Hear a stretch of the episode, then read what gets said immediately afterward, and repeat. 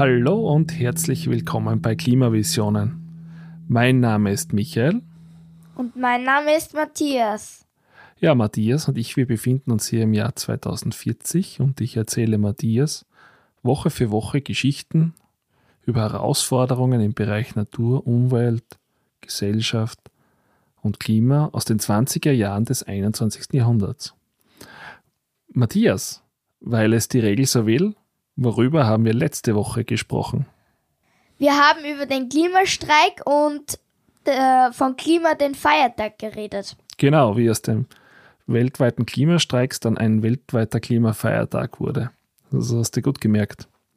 Ja, und diese Woche möchte ich dich in das Jahr zweitausendzwanzig mitnehmen. Ich erzähle dir, wie wir in Österreich zum Klimaschutz einmal keinen Plan hatten, einen Plan entwickelten, diesen ewig dann nicht fixierten und dann doch endlich verabschiedeten. Meinst du das Klimaschutzgesetz? Richtig, das Klimaschutzgesetz. Seine Entstehung und wo es uns heute noch hilft. Dann leg mal los. Ja, starten wir mal, wo wir in Österreich mal keinen Plan hatten. Und zwar war das eigentlich Ende zwanzig zwanzig. Da gab es ein Vorgänger-Klimaschutzgesetz. Und das wurde schon im Jahr zweitausendelf beschlossen. Es war leider kein sehr wirksames Gesetz, da man eigentlich nur sich über Emissionsmengen darin geeinigt hat, aber jetzt da nicht irgendwie Konsequenzen daraus gezogen hat, wenn man diese Mengen überschritten hat. Ja, und das lief dann eigentlich Ende zwanzig zwanzig aus und somit hatte man eigentlich ab zweitausendeinundzwanzig keinen Plan mehr oder keinen vorgegebenen Pfad mehr, wie man die Klimaneutralität zweitausendvierzig erreichen sollte. Ja, zum Glück gab es aber parallel dazu, dass wir eigentlich keinen Plan hatten, ein Volksbegehren. Aber dieses ganze Volksbegehren, das sich damals das Klimavolksbegehren genannt hatte und auch der Verein, der sich daraus gegründet hatte, das ist eigentlich einmal eine, eine komplett eigene Geschichte, die, die ich gerne mal erzählen werde und das werden wir mal in einer eigenen Folge machen. Das ist nämlich eine eigene Folge wert. Cool. Ja, ich sage einfach nur kurz zusammengefasst, im Juni zweitausendzwanzig, nachher hat dieses Volksbegehren mit fast vierhunderttausend Stimmen erfolgreich abgeschlossen und dadurch gab es dann eine Übergabe an die Regierung und das kam im März zweitausendeinundzwanzig zum Entschließungsantrag der Regierungsparteien. Und eigentlich daraus, aus diesem, aus diesem Volksbegehren kam es zum Beispiel dann auch schon, dass es im Oktober zweitausendeinundzwanzig die ökosoziale Steuerreform sich manifestierte. Aber auch die ist mal eine eigene Geschichte, die ich dir mal ein anderes Mal erzählen werde. Auch cool. Ja. Und leider im Dezember zweitausendeinundzwanzig hatten wir dann schon ein trauriges Jubiläum. Wir hatten dann schon ein Jahr kein Klimaschutzgesetz. Was steht denn in so einem Klimaschutzgesetz? Ja, das ist eine gute Frage. Also so grob gesagt eigentlich, also, also sehr grob gesagt, sind das eigentlich die Bedingungen für Menschen und Wirtschaft, die geschaffen werden müssen, um in Einklang mit dem Klimaschutz zu sein. Warum war das alte Klimaschutzgesetz nicht so wirksam? Naja, das alte Klimaschutzgesetz hatte erstens einmal keine langfristig verbindlichen Ziele. Diese Ziele sind eben zweitausendzwanzig ausgelaufen. Und es gab auch keine Regeln drin, was passiert, wenn man jetzt einfach nicht an das Gesetz hält. Es gab auch keine regelmäßigen Überprüfungen, ob man diese Emissionsgrenzen, die man in dem Gesetz drin festgelegt hat, überschritten hat oder nicht. Und auch die Wissenschaft war kaum einbezogen und es gab auch keinen Rechtsschutz für Bürgerinnen und Bürger. Und warum brauchen wir das Klimaschutzgesetz? Naja, Österreich hat sich ja wie viele Staaten zum Pariser Klimaschutzabkommen äh, verpflichtet und eben auch aufgrund dieser Verpflichtung zum Klimaschutz brauchen wir für die Erfüllung dieser Verpflichtung eine gesetzliche Grundlage.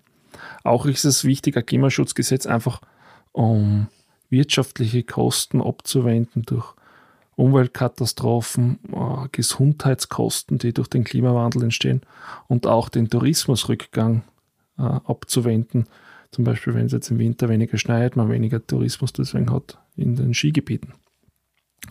Ein ganz wichtiger Punkt für so ein Gesetz ist eigentlich, es ist ja ein Plan und, und Plan ist, diese Planungssicherheit ist für die Wirtschaft ein wichtiger Punkt, denn Geld wird nur investiert in Klimaschutzmaßnahmen, wenn die Rahmenbedingungen dafür existieren und die Wirtschaft auch Planungssicherheit hat, dass diese Investitionen langfristig gesichert sind.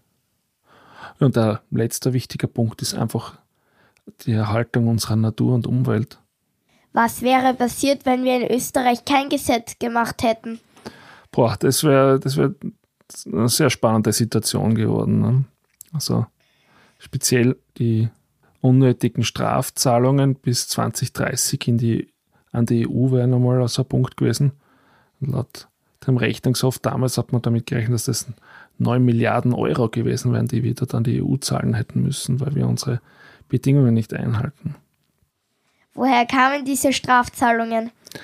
Naja, einerseits muss man dann für das, was man zu viel an C O zwei als Land ausstoßt, äh, sogenannte Zertifikate nachkaufen, die einmal einen Haufen Geld kosten.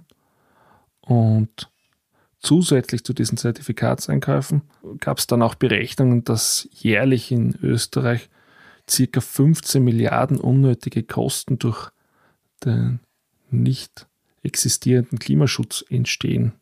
Das wäre einerseits Geld, das wir ausgeben hätten müssen für Klimawandelanpassungen, auch dann für die ganzen Importe, für Öl und Gas, also die ganzen fossilen Importe, dann auch diese ganzen klimaschädlichen Förderungen, Subventionen genannt, und auch die ganzen Umweltschäden, also Ernteschäden und Ernteverluste, die wir erleiden würden durch diesen fehlenden Klimaschutz. Was forderte damalig, das damalige Klimavolksbegehren, was im Gesetz stehen soll? Ja, im Wesentlichen waren eigentlich vier Säulen äh, oder Mechanismen, was für das Klimaschutzgesetz gefordert worden sind. Die erste Säule war mal eine klare Zielsetzung. Also man hat gesagt, man braucht ein kompatibles Treibhausgasbudget zum Pariser Klimaabkommen, einfach damit man sagt, man ist die, geht diese Verpflichtung ein, oder erfüllt diese Verpflichtung, die man eingegangen ist. Zweitens war, die zweite Säule waren eindeutige Verantwortlichkeiten und Gegensteuern bei Zielverfehlungen. Es war damals, hat man gefordert, dass die Verantwortlichen oder die Verantwortlichkeiten bei Bund und Landesregierungen liegen. Und dass man mit finanziellen Mechanismen, also das sind so, da hat man so Verantwortlichkeitsfonds sich vorgestellt, Uh, Sofortmaßnahmen unterstützt bei Zielverfehlungen. Das heißt, wenn irgendwo zu viel Treibhausgase ausgestoßen werden, dass man mit diesem Geld dann gegensteuern kann, indem man in treibhausgasfreundlichere Sachen investiert. Ja, die dritte Säule, dritte wichtige Säule war, dass man ein wissenschaftliches Gremium zum Kontrollieren der Ziele installieren muss, die einfach diese ganzen Treibhausgasemissionen überwachen und eben früh äh, genug Gegensteuerungsmaßnahmen vorschlagen, damit man sagt, dass man dort wieder runterkommt mit den großen Ausstößen. Ja, und der vierte wichtige Punkt, der damals von den Klimavolksbegehren gefordert wurde, oder die vierte wichtige Säule, war immer ein Grundrecht auf Klimaschutz, also sozusagen ein Rechtsschutz für alle Bürgerinnen und Bürger, damit sie eine Möglichkeit haben, die Republik Österreich, die Klimaziele gerichtlich einzufordern, dass man sozusagen den Staat Österreich äh, gerichtlich dazu äh, auffordert, seine Klimaziele einzuhalten. Ja, aber jetzt da zurück zur Geschichte. Also, wie du dir denken kannst, also zwanzig einundzwanzig hatten wir ein Jahr lang kein Klimaschutzgesetz, zwanzig zweiundzwanzig kam es auch nicht und auch zwanzig dreiundzwanzig gab es kein Klimaschutzgesetz.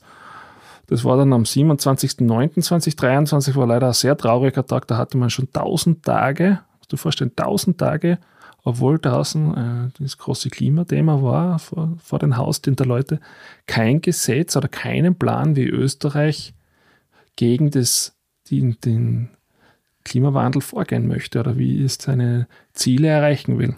Es wurde zwar im Hintergrund immer weiter verhandelt und es wurden auch immer wieder Kompromisse gesucht. Ja, und dann Anfang zweitausendvierundzwanzig kam endlich das Klimaschutzgesetz. Was glaubst du, war es ein gutes Gesetz? Wenn du so fragst, nicht. Ja, sagen wir mal so, es war okay. Von den geforderten Punkten war zwar nicht mehr viel drinnen, aber es gab wenigstens wieder ein Klimaschutzgesetz. Und dann eben zwanzig vierundzwanzig war auch sehr speziell in den Sommermonaten, da ist ähnlich wie zwanzig dreiundzwanzig, fast sogar noch ein bisschen stärker, wieder viel Starkregen und Unwetter in Österreich gegeben hat. Und auch in Europa, das waren die Zeitungen wieder voll mit Waldbränden und Überschwemmungen in ganz Europa. Ja, und auch noch die drohenden Strafzahlungen an die E U waren auch noch immer da. Ja, und das hat dann bei den Leuten auch immer mehr Umdenken gegeben, dass man gemerkt hat, wir müssen irgendwas tun, wir brauchen einen Plan, wie wir in Österreich diese Klimaneutralität schaffen, und das hat auch den Druck auf die Politik erhöht. Ja, aber was hat man nun gemacht? Naja, zwanzig vierundzwanzig war ein Wahljahr und man hat eine neue Bundesregierung gewählt, und diese Bundesregierung, die dort gewählt wurde, die hat den, die Dringlichkeit dann sehr stark erkannt, und im Jahr zwanzig fünfundzwanzig wurde dann das Gesetz überarbeitet beziehungsweise erweitert oder angepasst. Und auch fehlende Forderungen, die schon beim Klimavolksbegehren aufgezeigt wurden, flossen dann ein. Auch der Punkt mit der Verfassung? Nein, der, der leider noch nicht, aber der kam erst äh, viel später dazu. Der, der Verfassungsrang für das Klimaschutzgesetz, der kam erst zwanzig dreißig hinzu. Das war immer ein sehr strittiger Punkt. Ja, wie schaut, wie schaut das eigentlich heute aus? Also heutzutage ist eigentlich das Klimaschutzgesetz ein sehr modernes Gesetz, das uns auch im Jahr zwanzig vierzig noch immer unterstützt, unsere Klimaziele einzuhalten. Die Reduktionspfade sind weiterhin gut für alle ersichtlich und ist auch weiterhin eine gute Planungsgrundlage für wirtschaftliche Investitionen in die Zukunft. Also auch wenn wir jetzt die, die, die Großbrocken in der Klimafrage schon mal überwunden haben, aber wir brauchen es heute noch immer gleich stark wie in den zwanziger Jahren. Für uns Bürger hat es jetzt eben seit zwanzig dreißig auch einen großen Schritt Richtung Rechtssicherheit gemacht, da wir halt die Zielverfehlungen beim Staat halt weiterhin einfordern können. Ja, und somit haben wir heute einen guten Plan für ein gutes Leben für alle. Das waren jetzt schöne Schlussworte. Na, ich glaube auch. Lass uns gut sein für heute? Oder hast du noch Fragen, wie wir unseren Plan vervollständigt hatten in Österreich, damit wir zu Klimaschutz kamen? Oder ein Klimaschutzgesetz kamen? Hm. Nein, eigentlich nicht. Na gut, dann. Wer uns auf unserem Podcast Feedback geben möchte, kann das sehr gerne tun unter der E-Mail-Adresse feedback at klimavisionen punkt a t. Auch freuen wir uns über Anregungen für weitere Geschichten, die ihr gerne hören wollt, beziehungsweise wie die Probleme gelöst worden sind und wie wir heute, zwanzig vierzig, damit leben. Ihr könnt uns auch auf Facebook und Twitter, Schrägstrich X, folgen, und über Bewertungen auf Spotify oder Apple Podcasts freuen wir uns auch sehr. Und ansonsten wünschen wir euch eine schöne Woche und wir hören uns das nächste Mal. Ciao! Ciao.